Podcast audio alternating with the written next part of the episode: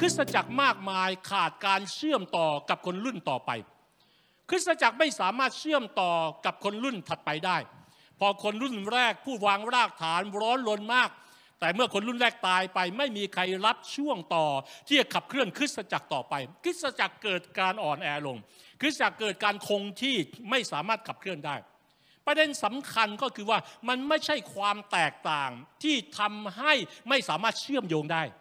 มันไม่ใช่ความแตกต่างที่ทำให้เกิดการแบ่งแยกระหว่างคนรุ่นแรก คนรุ่นสองและคนรุ่นสาม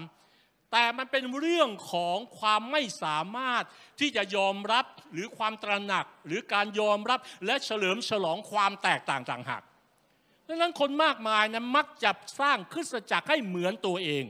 ผู้นำรุ่นแรกเขาพยายามจะยัดเยียดให้ผู้นำรุ่นสองเหมือนตัวเอง และผู้นำรุ่นสองเขาพยายามส่งต่อว่าคุณต้องทำให้กับรุ่นสามว่าคุณก็ต้องทำเหมือนอย่างที่ผมทำขณะที่ข้าพเจ้าเตรียมพระเจ้าของพระเจ้าพระเจ้าให้ความเข้าใจและข้าพเจ้าเขียนออกมาเอง ไม่ได้ไปคัดลอกใครทั้งสิ้น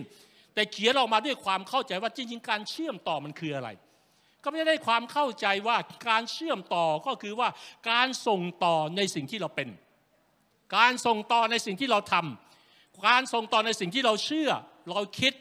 นิมิต และเป้าหมายตั้งแต่ตอนนี้ให้กับชนทุกรุ่นที่ดำเนินไป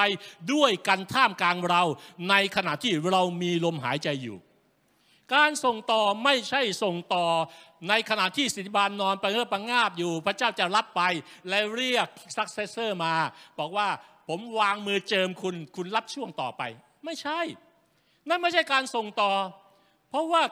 และการส่งต่อนี้ยังเชื่อมต่อและเชื่อมโยง